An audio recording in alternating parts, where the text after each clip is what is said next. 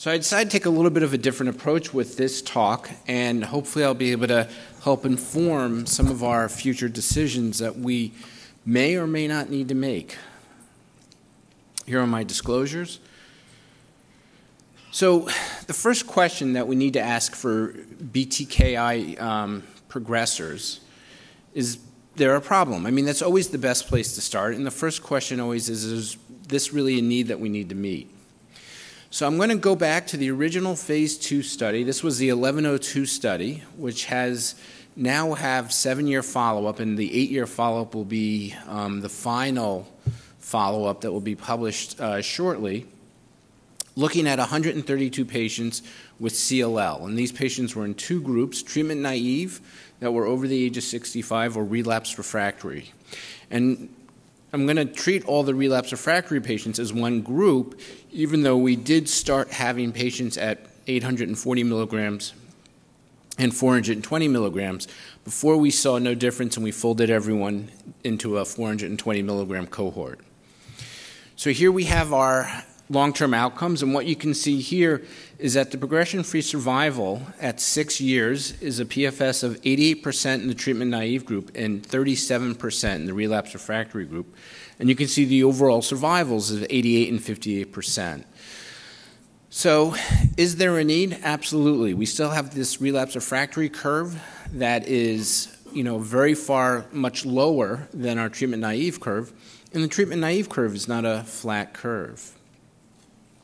Want to also show that for acalabrutinib, where the data is much less mature, that we do have what looks like it's going to be a very similar-looking curve, where we see a basically an overall response rate of almost 93%, and that our median PFS in the patients overall, I'm sorry, our 18-month PFS in our patients overall is going to be 90%. So this really actually helps to demonstrate that it really is BTK inhibition that's doing the job, and that we have an excellent group of drugs to select from, and there will be more coming. So is there a problem? Yes. Now the second question is can we predict who these people are and either treat them differently in the beginning or rescue them afterwards? And important to keep in mind when we talk about this question is going to be what is the downside to a person progressing? And given the fact that our progressors do have a tendency to transform, and the Richter's transformation is really such a lethal transformative event, avoiding it may actually be something that becomes very important. So I like to think about BTK inhibitor failures as either being CLL resistance, so this is CLL that responds and then progresses, but is still CLL. And the other one is transformation, which is CLL that then responds, and then you have a Richter's develop. So two types of transformation, CLL versus Richter's. Now data here from Dr. Wolak, and I do want to thank her because most of the data I'll be presenting today will be her data. What we have here is a cumulative incidence of discontinuation of ibrutinib by cause. And what I'd like everyone to take a look at is the yellow line, which is the transformations, and then the, I apologize for my inability, whoops.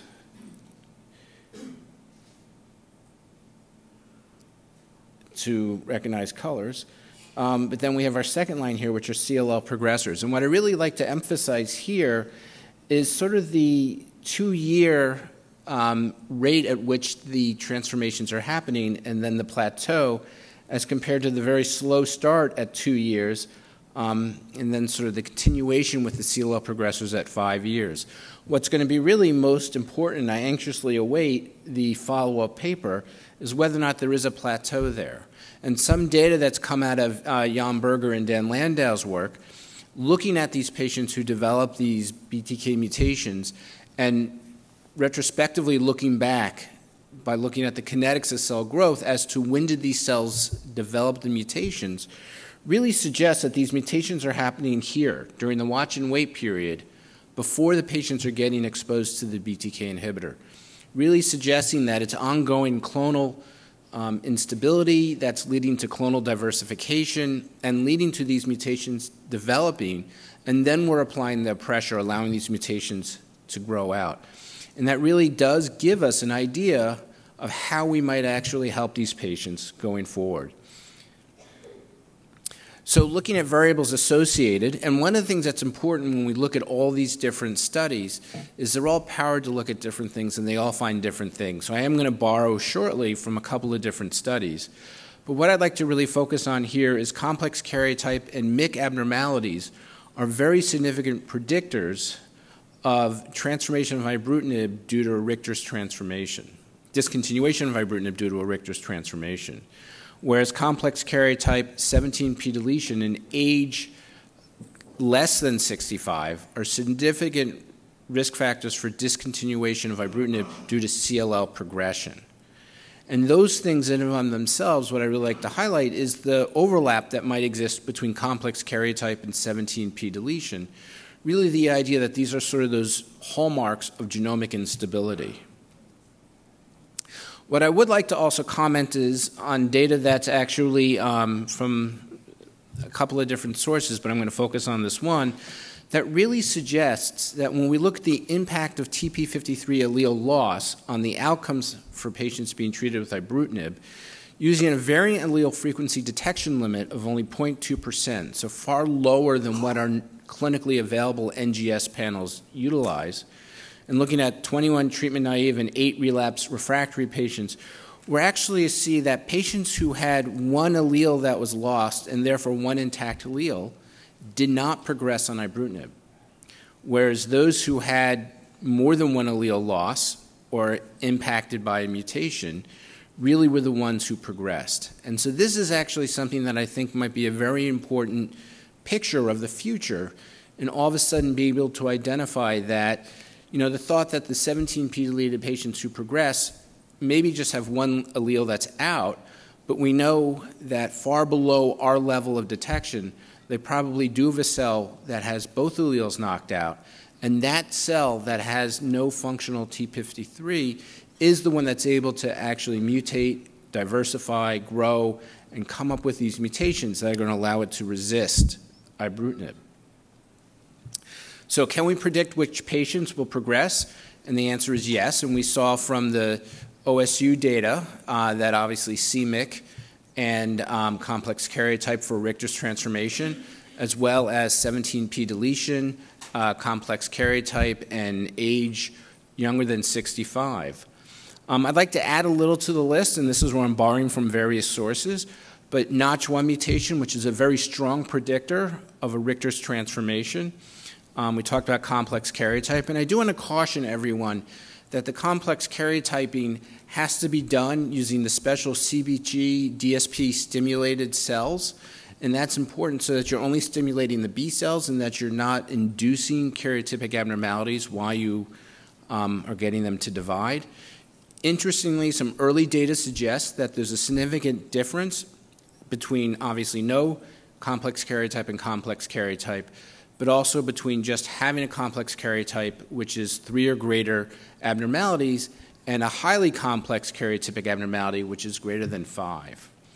And then something that's not discussed here, but will, I think, be very important in the future, and we saw some data at the IWCLL, stereotyped B-cell receptors. So we know that from the 4-39 V gene family, about half of these actually have sort of a similar pocket structure, and a significantly increased risk of developing a Richter's transformation.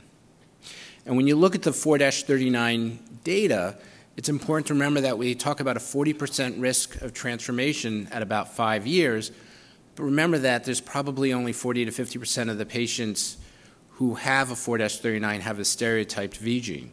So all of a sudden, we're really approaching what might be 100% risk of transformation. So when you get your reports back from the clinical laboratories that says 4-39, obviously that's worrisome. Hopefully that's not going to be a stereotyped. So there's about a 1 out of 2 chance that that might actually be a stereotyped V gene. But then the next question is so if we can identify these patients ahead of time using baseline data, is there something that we can actually do longitudinally to look at these patients? And this once again is data from OSU and Dr. Woyach, looking at a retrospective analysis of 20 patients who developed BTK mutations, namely in PLC gamma or BTK itself, and found that the clone was detected 9.3 months prior to clinical relapse. All right, and here what you have is basically your patients on the lines where you can see obviously the closed triangles are the mutants, and then going back you can see the first open triangle representing when the mutation was not detected using sensitive assays. So all of a sudden now we can detect these patients a median of 9.3 months prior to their clinical relapse. But now the question also has to be asked if that's of clinical utility. So if we're going to follow all of our patients and have a subset of patients, you know, if we're talking about a treatment-naive group of patients, we're talking about a 17p deleted incidence of about 3 to 8% who are going to relapse, you know, we're going to follow all these patients and see what happens beforehand, or do we just wait? And that's an important question because one of the things that can happen in a patient who's actually demonstrating this progression is this cell proliferation that's allowed to undergo can allow for these mutations, these secondary mutations that might lead to a Richter's. So this would be potentially a means to intervene in these patients to help keep the cells from having ongoing proliferation and stop the cells from potentially transforming, which is one of the means for developing resistance to ibrutinib. So basically, where is ibrutinib alone insufficient, right? So picture the world where, you know, we have data now for 4 years that 98.1% of patients who don't have a complex karyotype, don't have 17p deletion, and are older than 65 will be free of progression at 4 years. So I'd like to say for the CLL progressors, it's going to be 17p complex karyotype in age less than 65. And for Richter's, 17p complex karyotype, MYC abnormalities, NOTCH1 mutations, stereotyped B-cell receptors, and purine analog and alkylator therapy just for those historical markers.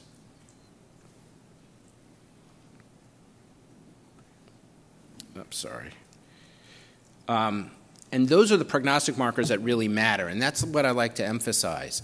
So we have a huge array of different prognostic markers, but really time to treatment and sort of those markers aren't going to be nearly as important if we have a great therapy that everyone responds to.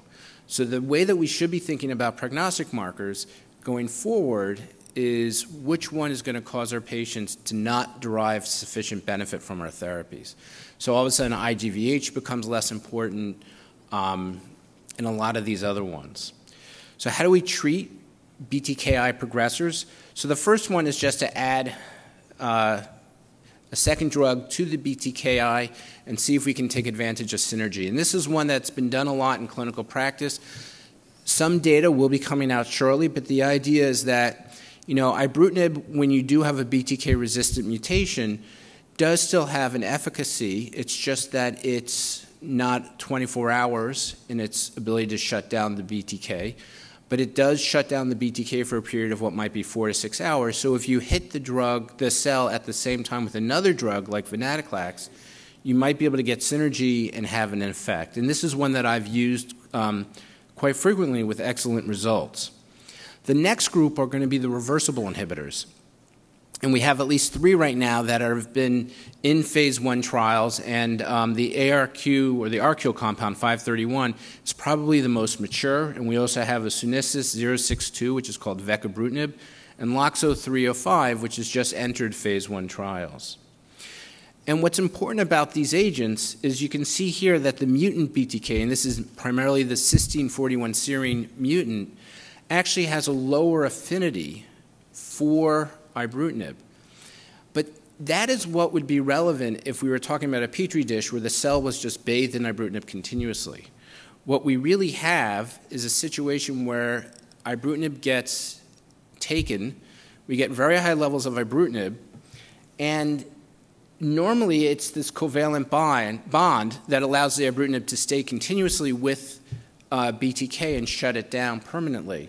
And then the ibrutinib is rapidly cleared. And actually, for acalabrutinib, this curve is much shorter with a half-life of only 30 minutes.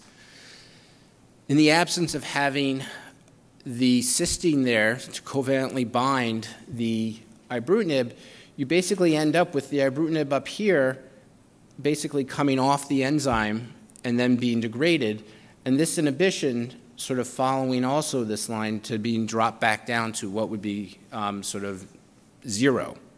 And that's sort of what gives rise to the problem with our agents when they have the resistance. So if we have something that had a 24-hour half-life, or basically a continuous exposure to the enzyme, all of a sudden we'd be back to doing it in the Petri dish where we didn't have to worry about the body's metabolism. The biggest problem with that, of course, is going to be toxicities. So I suspect a lot of the toxicities that we see with ibrutinib might be related to the EGFR inhibition. If we have 24 hours of EGFR inhibition, that would probably be too toxic for most patients. So all of a sudden now having reversible inhibitors that are able to hang around for 24 hours because they're better, more selective, really becomes a very good strategy.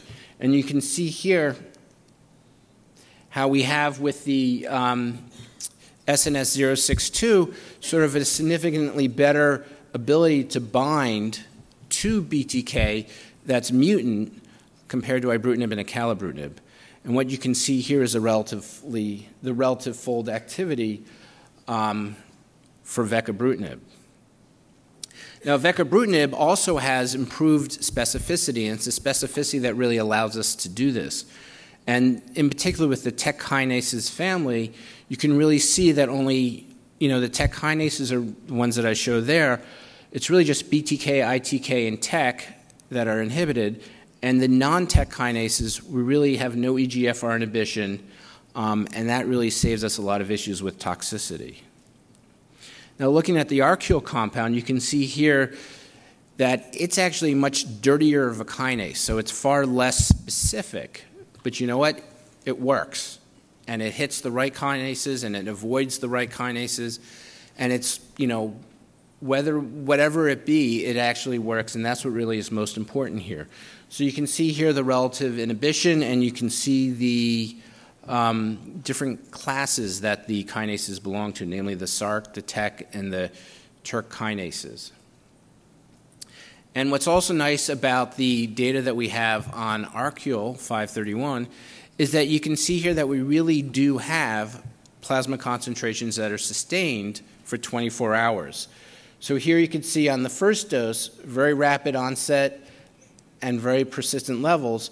But here when we're looking at day 22, you can see that the levels haven't fallen by the pre-dose. And so we've now been able to achieve 24-hour inhibition. And actually the RQ data, which will be hopefully coming out soon, does actually show at the higher doses a significant amount of disease reduction. And so hopefully this will be something that will continue to improve with further dosing. And then LOXO 305, just to show the specificity, once again, very specific for BTK itself, which really will allow for continuous dosing and excellent tolerability. So the other way that we can possibly treat these BTKI progressors is by novel agents, and there's an array of them that you've heard about today and many, many more. So VLS 001, which is a toxin conjugate ROR1 antibody, AZD 5991, which is an MCL1 inhibitor, and then, of course, CART T cells, and the list goes on and on and on.